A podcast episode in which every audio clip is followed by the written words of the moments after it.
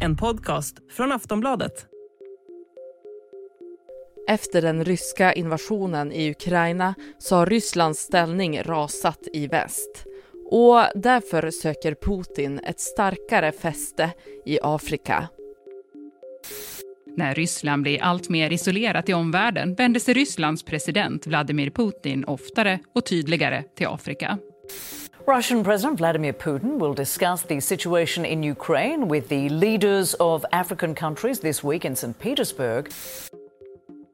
Ja, Afrika har blivit en viktigare spelare för flera länder och Ryssland är inte ensamma om att vilja stärka sitt grepp över kontinenten som har rika naturresurser och en kraftig befolkningsökning. Och under den senaste tiden så har Ryssland puttat fram sina ekonomiska, politiska och militära positioner i flera afrikanska länder. I skuggan av kriget så har samtidigt den ökända Wagnergruppen spridit sig i många områden. Och trots kuppförsöket i Moskva så har Rysslands utrikesminister Sergej Lavrov sagt att Wagnergruppen kommer att fortsätta att arbeta i Afrika. Lavrov said the mercenaries are doing a good job in Africa. Så vad har Ryssland för målsättning med den afrikanska kontinenten? Hur ser Wagnergruppens växande verksamhet ut där? Och vad kommer det pågående toppmötet mellan Ryssland och Afrika i Sankt Petersburg att leda till? Det ska vi prata om i dagens avsnitt av Aftonbladet Daily. Jag heter Ellen Lundström. Gäst är Olivier Milland, analytiker på enheten för säkerhetspolitik på FOI, Totalförsvarets forskningsinstitut. Olivier, vad är det som Ryssland vill uppnå i Afrika? I dagsläget handlar det framförallt om att eh, stärka sina relationer med länder som kan ge politiskt stöd, framför framförallt då inom, inom FN. Men också eh, om att öka sin handel då man är allt mer isolerad på grund av västerländska sanktioner. Även om man på sikt kanske vill eh, utöva mer makt över ett fåtal länder så är deras möjligheter för det idag ganska begränsade. Är det här ett sätt för Ryssland att visa att de inte är så isolerade? Det tror jag definitivt. Eh, man har ju en ambition om att skapa ett mer multipolärt system eh, där man då förlitar sig på partners och eh, allierade i andra delar av världen och också kan utöva mer inflytande. Hur märks det att Ryssland har flyttat fram sina positioner i Afrika? Ehm, om man tittar på handeln till exempel mellan Ryssland och Afrika så märks det av ganska lite. Ehm, Rysslands andel av Afrikas handel representerar inte mer än 2% vilket motsvarar ungefär eh, 18 miljarder dollar. Och den siffran har varit, varit ganska oförändrad de senaste fyra åren trots att man har lovat att man ska dubblera värdet på, eller dubbla värdet på handeln inom fem år. Um, så det är framförallt på det politiska planet som Ryssland utmärker sig. Uh, och en aspekt av det är ju det antal statsbesök som Rysslands utrikesminister Lavrov genomfört de senaste åren. Uh, och man uh, organiserar ju också nu det, det här toppmötet i Sankt Petersburg i, i, igår och idag. Sedan har man också effektivt lyckats sprida prorysk, antikolonialt och antiväst narrativ Eh, bland annat så har man etablerat eh, ryska mediekanaler som Russia Today och, Sputnik som verkar i, flera länder av regionen. Eh, och man har även satt upp proryska radiokanaler som sänder nyheter på lokala språk.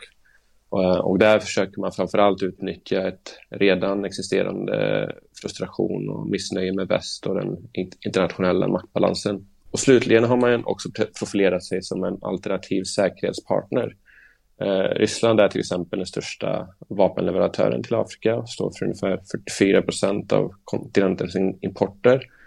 Eh, dock ska man också ha i åtanke att den största andelen av de här vapnen sälj, säljs till länder som redan är stora militärmakter som Algeriet och eh, Egypten. Eh, men det är ändå ett område där Ryssland i alla fall försöker utmärka sig och utöka sina marknadsandelar. Och hur välkomnas eh, det ryska intågandet av de afrikanska ledarna? Um, det varierar från land till land vill jag säga. Uh, vi ska komma ihåg att det finns 54 uh, eh, stater i Afrika och relationen till Ryssland är ganska annorlunda från fall till fall.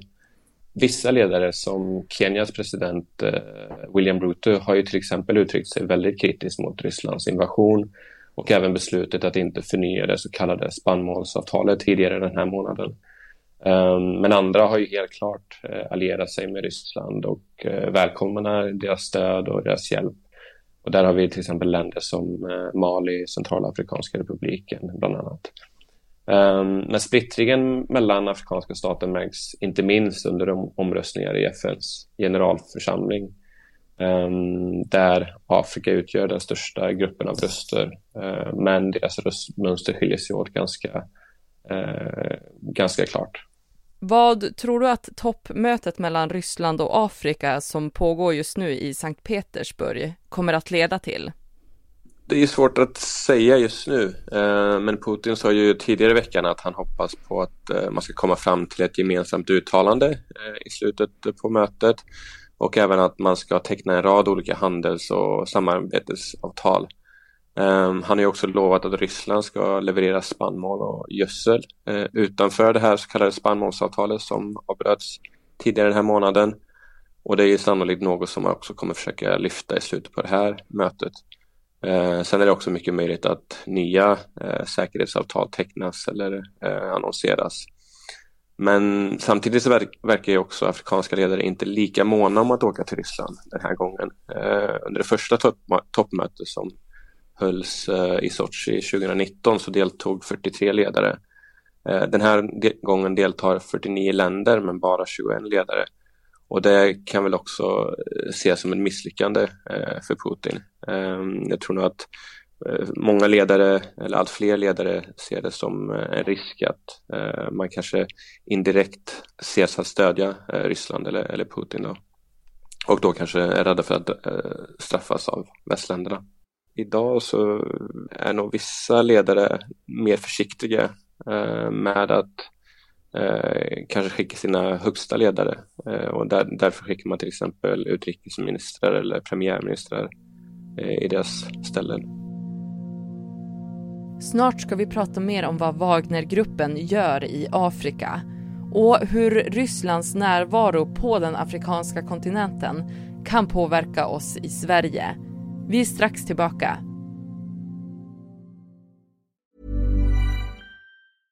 Cool fact a crocodile can't stick out its tongue. Also, you can get health insurance for a month or just under a year in some states. United Healthcare short term insurance plans, underwritten by Golden Rule Insurance Company, offer flexible, budget friendly coverage for you. Learn more at uh1.com.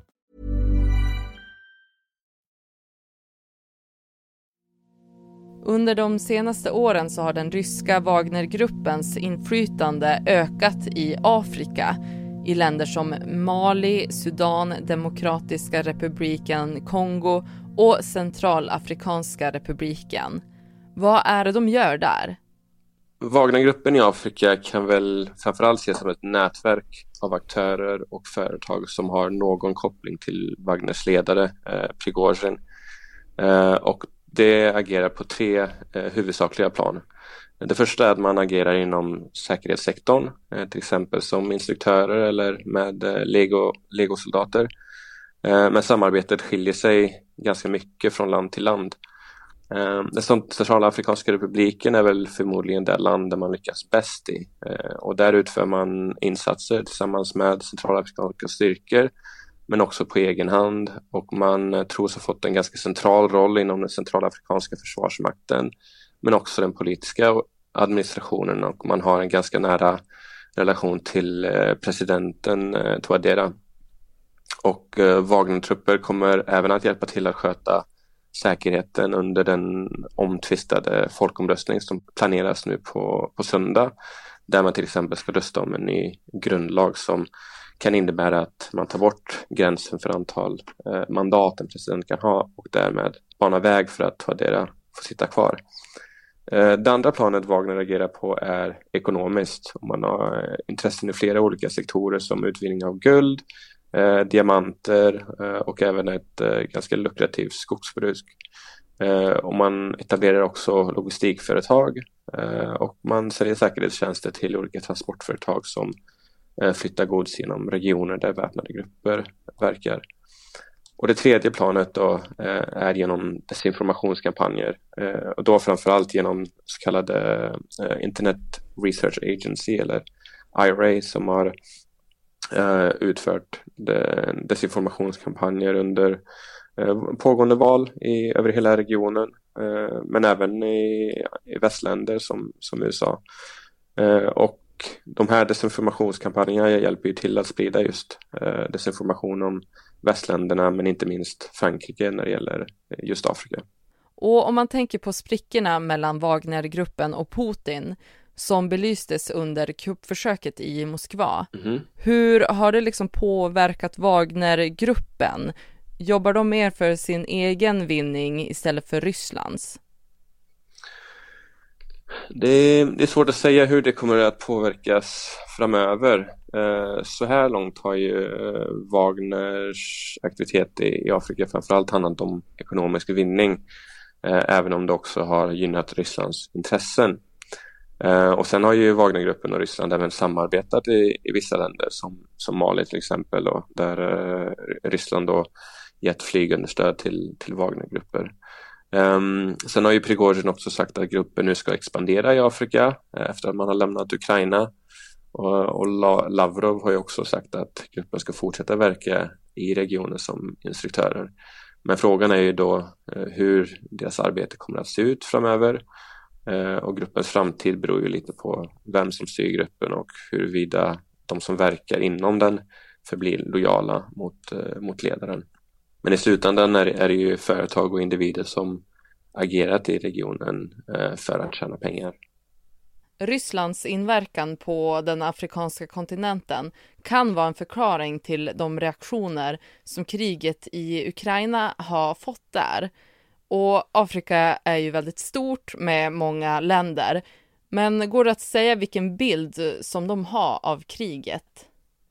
Jag skulle nog säga att det är ganska blandat. Eh, över hela regionen. Eh, vissa länder har ju eh, helt klart eh, varit ganska kritiska eh, medan andra har visat klart stöd till, eh, till Ryssland och en väldigt stor grupp vill jag säga har försökt hålla en ganska jag ska säga, icke-allierad eller neutral position för att man är rädd för att kanske ta ställning. Att om man tar ställning så kan det skada ens egna intressen. Eh, där man kanske enas i alla fall eh, över hela regionen är att kriget har väldigt negativa konsekvenser, inte minst för Afrika. Eh, och det är framförallt när det gäller matsäkerhet och inflation. Vad är Putins långsiktiga plan i Afrika? Jag är osäker på om, det finns, om man har någon uttalad långsiktig plan för Afrika specifikt, men det man kan notera är ju att Afrika har fått allt större utrymme i Eh, det ryska narrativet och den ryska utrikespolitiska strategin. Eh, man har ju till exempel uttalat stöd för att aktivt stärka multilaterala organisationer i regionen och värna om afrikanska staters suveränitet. Men de bilaterala relationerna har ju framförallt varit pragmatiska och taktiska.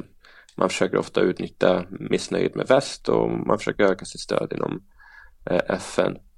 Um, men på längre sikt så handlar nog strategin mycket om att skapa ett alternativ till den aktuella världsordningen som man anser domineras av väst eller framförallt Europa och USA. Och man försöker istället driva idén av en multipolär värld eh, och det är något som också förespråkas av andra eh, så kallade utvecklingsländer eller länder i globala syd, inte minst Kina, eh, Indien och, Brasilien. Eh, och där utgör ju även Afrika en viktig strategisk partner, inte minst med tanke på kontinentens stora potential.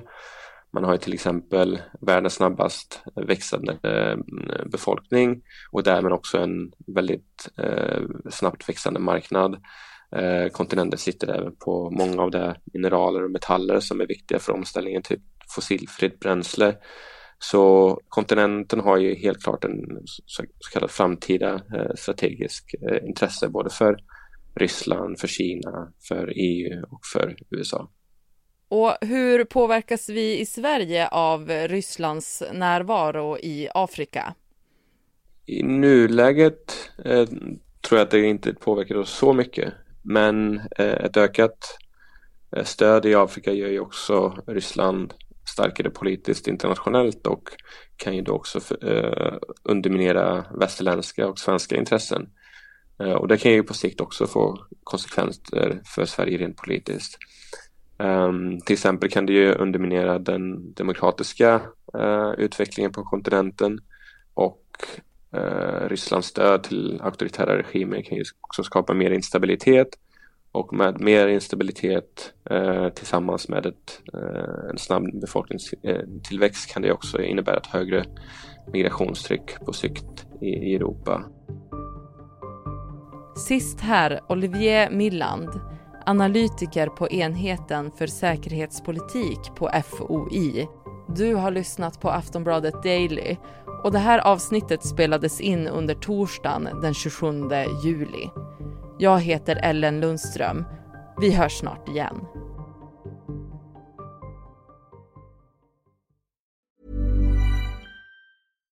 Millions of people have lost weight with personalized plans from Noom. Like Evan, who can't stand salads and still lost 50 pounds.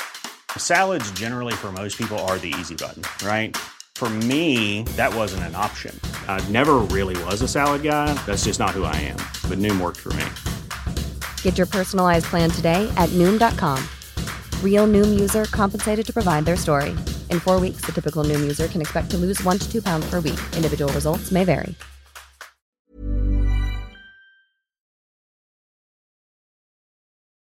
Du har lyssnat på en podcast från Aftonbladet. Ansvarig utgivare är Lena K Samuelsson. Tired of ads barging into your favorite news podcasts? Good news. Ad-free listening is available on Amazon Music. For all the music plus top podcasts included with your Prime membership. Stay up to date on everything newsworthy by downloading the Amazon Music app for free or go to amazon.com slash news ad free. That's amazon.com slash news ad free to catch up on the latest episodes without the ads.